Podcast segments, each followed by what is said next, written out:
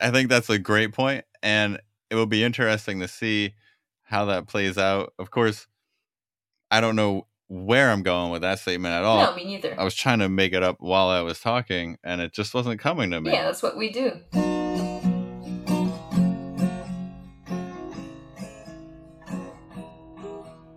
Hi, and welcome to episode 3 of On Location, the real estate podcast brought to you by the Brown Real Estate Group, where we talk about location as it relates to real estate. I'm Rob Lobb, and with me is Melody Brown. Bonjour, Melody. Bonjour, tout le monde. Happy Thanksgiving. I hope you guys had a nice Thanksgiving. We did. I hope you did too. Yeah, thank you. It was great. Also thankful the elections are over. Yes. I don't know what it's like for you. This was your first election here in the U.S., I think? Yeah. I arrived in the U.S. on the 21 of June, 2017. So Trump was already president, but I was asking for my visa while it was changing from Obama to Trump. So I already knew what was happening before.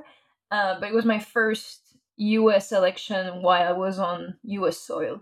And it's probably the same in France. People just yelling at each other, not letting each other talk when they do the debates and stuff, right? Yeah, I think it's a little more civilized, though. There was a few instances where everyone seemed to lose their temper. Well, yeah. It looks like it's going to be Biden, for better or worse, no matter what people were hoping for, whoever they wanted to win. When we talk about real estate and what that might mean, I think it's important that we kind of do this, our once every 4-year election special. So we're going to talk a little bit about what could happen in the future based on what Biden talked about during his campaigning, some of his proposed plans and stuff. Of course, none of this is guaranteed to happen. No, of course, all of this is just speculation or like things he said in debate or speeches that he would like to implant in the U.S. or that he's working towards implanting. Of course, he's not alone in that process. And so he's going to need some extra support in order to make that happen. Still kind of a two-party system here. Yeah, this is coming to our first point, is that before we go into detail into all the taxes or all the infrastructure and else that Biden promises to do, we need to tell the people that even if we have a Democrat president, the Congress is Republican. So it's going to be really hard for him to implement all those social law or law that are more towards the people, just because the majority of the House is Republican.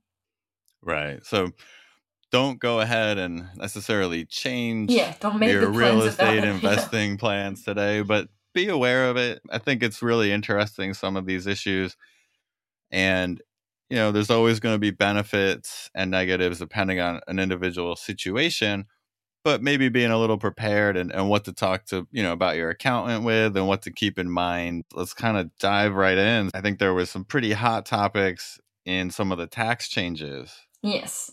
The first thing I had was the first-time home buyer tax credit. It goes with what President-elect Biden said, which is that he would like to have more affordable housing and more quality housing for everyone. This tax will be a down payment up to $15,000 for qualified home buyer. So an extra $15,000 for qualified home buyers as a tax credit, making it more affordable. What do you think that could mean for the market? We think that it could create a surge in starter home demand and help developer and flipper. And there's always that need for people's first houses. So by putting some money into that, that'll get people who maybe they're renting, they're able to now buy a home. And that would be great. Of course, that could hurt rentals. If you're a landlord, you have units that you rent out or homes that you rent. You may find your tenants are now able to move on. That might be what gets them over the edge. Now, that brings us to our next point, which is a new renter's tax credit that Biden has suggested he would like to create. Yes. That would potentially make renting more affordable.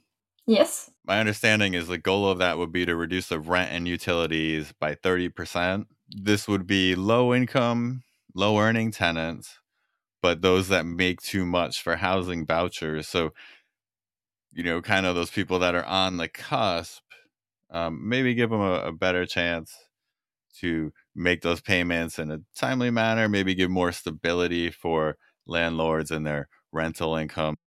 So that's some new tax credits proposed in Biden's plans that could come into play. He's also talked about eliminating some tax breaks as well. Yes, you're right. Like the 1031 exchange that could be limited to those making less than $400,000 annually.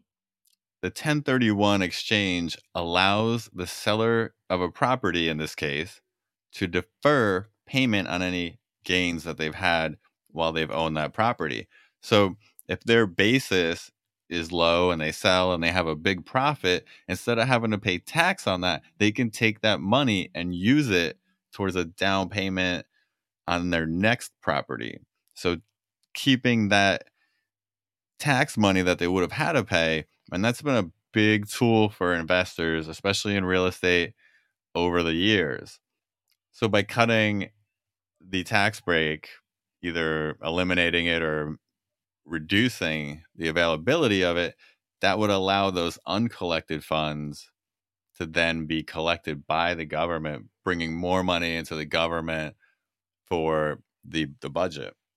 You're right, Rob. Joe Biden said that he would like for those funds to be redirected into child and senior care, which goes along with what he wants to do healthcare-wise, which is the possibility to have free healthcare for everyone, and also for the possibility to choose between that free healthcare or an insurance that you will pay for. Yeah, and we'll discuss a little more about that healthcare when we get to infrastructure in a moment. There's one other tax break that was on my radar. I just want to mention, and that was Biden saying that he would address the step-up basis for an asset transfer on death. And that's another one. You know, these all get a little complicated, so buckle up. Definitely check our links in the show notes. We're going to have some good articles linked on these things. Also, you know, talk to your accountant, talk to your lawyers, see what this might mean for you. Again, it's none of this is guaranteed to happen, but just be prepared. And that's what we're talking about it. So the step up basis, Biden has said he would reform it. And what that is presently, if you were to pass on, the heirs of your investment, they would get that property at a stepped up basis. Now, what the basis it means is essentially your cost. If the deceased bought a property at $100,000, they pass on and they pass that property to their heirs at $200,000. The cost for the heirs is $200,000. Now, if they were to sell it that same day, the market value would be that $200,000 and they wouldn't owe taxes. Well, depending on how Biden implements this change, it could either mean a tax on the transfer. You would have to pay tax on the difference between the original $100,000 and the $200,000, or it could just mean that you would have that lower basis, that $100,000, when you go to sell it. So if you sold it then, you would pay that tax, or if you sold it in the future, you would pay whatever that difference is. If you guys have questions, let us know on social media. Maybe we'll do a little longer discussion on the step-up basis, but don't ask me. Keep an eye on that. It matters for estate planning. Like I promised earlier, we were going to get to some infrastructure. A big part of that, I think, Melody, you had a great point that might be healthcare. There's two big points for infrastructure that I have, and they both related to either green energies or healthcare. Well, let's tackle the healthcare while it's all fresh in our minds. Okay. So what we have is that President-elect Biden would like to change healthcare in this country with two different options. It's either you can get healthcare through the government, that would be an kind of a universal healthcare, like a lot of countries already have. Public option. Yeah, public option, sorry. Or if you want to, you can pay a private company and have healthcare through them. With the one for healthcare for everybody, we're going to have the need for infrastructure. So what that means for real estate is a lot more building to be built, a lot more investment and development opportunities. We saw it here in San Francisco in the last few years. A lot of these urgent care clinics popping up. Healthcare has been a big thing in the private sector, but now you're basically saying the U.S. government could become a new company offering healthcare services on some levels, and that's going to require more property, more building, and those buildings. You mentioned the green buildings. Yes. So that's another thing that may change. Concerning green energy, we're not really sure about Joe Biden's position because he's for fracking and them not for, and them he's in the Green Deal and them he's not for it. So we're not really sure. It's one of the points where it's really speculation. But if he does go and wants more green energy, there is the possibility, like we have in Europe, I have in Europe, should I say, that the building are going to be hooked to a new code to be green. So they can't have that much emission of energy, and there's going to be a codation. I don't know if I can say that. But for example, in France, when you buy a car, you will get like a tax break if you buy a car that is green. Oh, so it's actually a subsidy on a green car. And we do that for houses too. Like let's say your house is not insulated correctly, then the warm's going to go out. And then you're going to pay more and more in bill. Oh, I hate it when the warm goes out. It's going to get cold in the house. And then you're going to have to pay more and more electric bill because you need, you're going to use more radiator to make it more warm in the house. All those green improvements cost money too. So that's where what you were saying they do in Europe and maybe they would do here is give some funds, some subsidies to the owners to help them make those changes.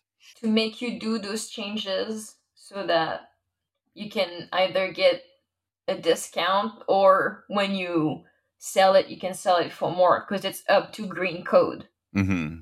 But I was thinking also with all of that, there might be new job creating because of the new inspection. Like we have a pest inspection. Now you have a contractor. Now you're going to have, in the future, you're going to have to call your green inspector maybe. And then a little leprechaun shows up. That would be great. In terms of the green building, I think that's a great thing to look at. It's a good thing to get in the forefront of as well. I mean, how that might shift your job, your building, your business. Yeah. If you have a rental property and there's ways to get subsidies. I mean, right now, a lot of times through the energy company, if you're converting to gas or something, they're, more efficient appliances. Sometimes there are credits for that. This could be an even bigger incentive to put, solar on or who knows what. So look for that. Keep an eye on that. See how that may help your business or your home. It's interesting, even though we talked about proposed tax changes and then I said this is infrastructure and now we're talking about taxes again. I mean, a lot of this is all taxes. Mm-hmm. One of the big items in the 2017 Tax Cuts and Job Act that Trump kind of always refers to is in that part of that federal tax overhaul was his goal to increase investment in blighted areas. This was done through what they called creating an opportunity zone. And if an area was designated as an opportunity zone, it allowed investors to defer their capital gains, so their profit, if they reinvested it in that opportunity zone, and they could then defer those up until, I think, the end of 2026. So a designated area where the government wanted people to put their money into. So it's kind of like Ozark. It goes to somewhere not that known and them invest in all the businesses. I think Ozark was more about money laundering though, wasn't it? Yeah. Yes, it is. But he helps the coffee and he buys the church, kind of is the opportunity zone.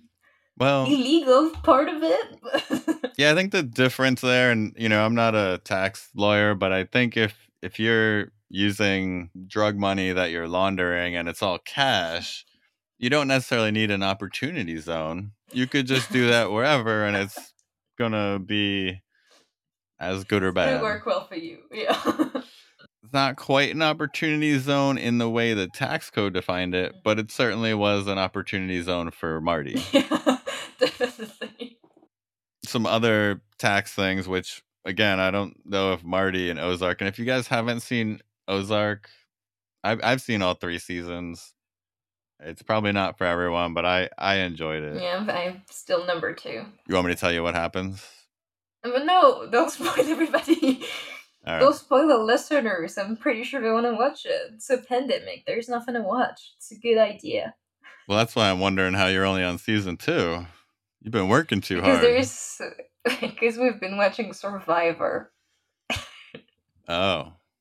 There's 40 seasons of this. Oh, you're going back through them. Wow. Yeah, because I've never seen them in the U.S., so we've been watching Survivor. Is it different in the U.S. than other places? You're not going to like it, but I feel like it's easier in the U.S. Like, they have food every 3 days, like food challenges every 3 days. Benihana. They give them great material. The challenges are not that hard. Like, there is a challenge in France where you have to stay in, like, the smallest log of wood on your food for, like, hours. Like 3-4 hours. I feel like I'm doing that right now. Not all the tax changes that we're going to see are ones that Biden may implement. There are tax changes that are already on the books. So yes, exactly, Rob. I want to talk about the 2017 Tax Cut and Job Act. This is going to be a tax raise starting 2021. That's going to raise every 2 years until 2027. And it's for all taxpayer income group with an income of less than $75,000, which is about 65% of all taxpayer. So they're going to potentially face a higher tax rate if things just stay the way they are. Exactly. Interesting. So it'll be interesting to see if there's any reforms with that. Exactly. Biden has the right to say, we want to reform this or that, or just let it slide. But I don't think it's in his advantage because he's a Democrat and is trying to be on the side of the people, more on the side of the economy. I think it's something he has to take in consideration and maybe annul. Lots of little things from the 2017 federal tax overhaul. One of those also was the SALT, the state and local tax limits. Yes. I don't think Biden has really said one way or the other that he would do a whole lot about that. However, it is something that has really affected the more democratic states, the coastal states, the ones with higher property taxes and or higher property values, which generally equate to higher property taxes. So you can write off your property tax on your federal income tax return, but now it is capped $10,000 per year. So for those, a lot of people here in San Francisco, it's quite expensive. It's easy to get over $10,000 a year in property taxes. And in the past, you could write that off, helping reduce some of that burden, but now you're limited. And so there is some speculation that Biden may want to help out those states by repealing that or such. Again, he hasn't really said anything one way or the other, but that's something I think everyone should kind of watch. We all still are home. We all still waiting either for a vaccine or things to get better. So we thought that we had to talk about the pandemic as one of the subject here, as it's, you know, the first time it's really related to the election. What can you tell us about real estate in relation of the pandemic, Rob, and obviously the president-elect Biden? Biden has made it clear that he would address the pandemic differently than Trump has, and that could have an impact in the way jobs are, who's working, who's not, are businesses open, are they not? And just the pandemic itself, I mean, if and when, I mean, I think we're all optimistic that at some point it will go away. We'll get it more under control. Sure. I think you have to be optimistic about that. And that's certainly going to improve a lot of things. But there's going to be a lot coming out of that. On a recent article on Housing Wire, I think Keller Williams chief economist Ruben Gonzalez said that he saw that as a critical issue for the Biden administration. What are those forbearance terms going forward with the deadlines that are in the CARES Act, you know, approaching? So providing aid to those that are still unemployed and things like that. So I thought that was a real interesting quote. Another article that we'll link to in the show notes if you want to read more. How those things will be handled will probably be a bigger picture a bigger issue initially anyway than all these other little items. Definitely. A lot of you might have realized this is a little different episode than we normally do. So we'd be interested to hear what you think of this kind of special here. Again, we don't talk about the election and changes except for maybe once every 4 years, but so we needed to do a special. We did. But there was also here locally in California some updates. We've got some new propositions that passed that will directly affect real estate. Yes. We're going to be digging into those in future episodes. And we've also got some team members going to come on, talk a little bit about some of their specialties and get some of their insight as well. Yeah. Really looking forward to that. For people who are interested in a 1031 exchange, our broker associate, Kim Brown, prepared an Excel sheet to help you calculate it. And we'll put it in the show notes so you can do it through the formula at our output. So. Yeah, it's a great little spreadsheet. And we'll link to that. Now, of course, you're probably going to need to consult your accountant anyway, because you're going to need to know what your recapture might be. And it can be pretty complicated. We're going to actually talk more about that in the future. Maybe we'll even get Tim on here to talk a little bit about it. That'll be great. The nice thing about it, though, is even with the numbers that are in there, it gives you a clear example of how you might take what could be 25% or so taxes and apply that to your next property. If you're not familiar with it and you're not using it, hopefully it won't go away and you get a chance to do so. It's a great tool for investors. All right, everybody, the market report is going to be linked in the show note. Please send your question at podcast@reonlocation.com. Thanks, Melody. Thank you, Rob. Have a great day, guys.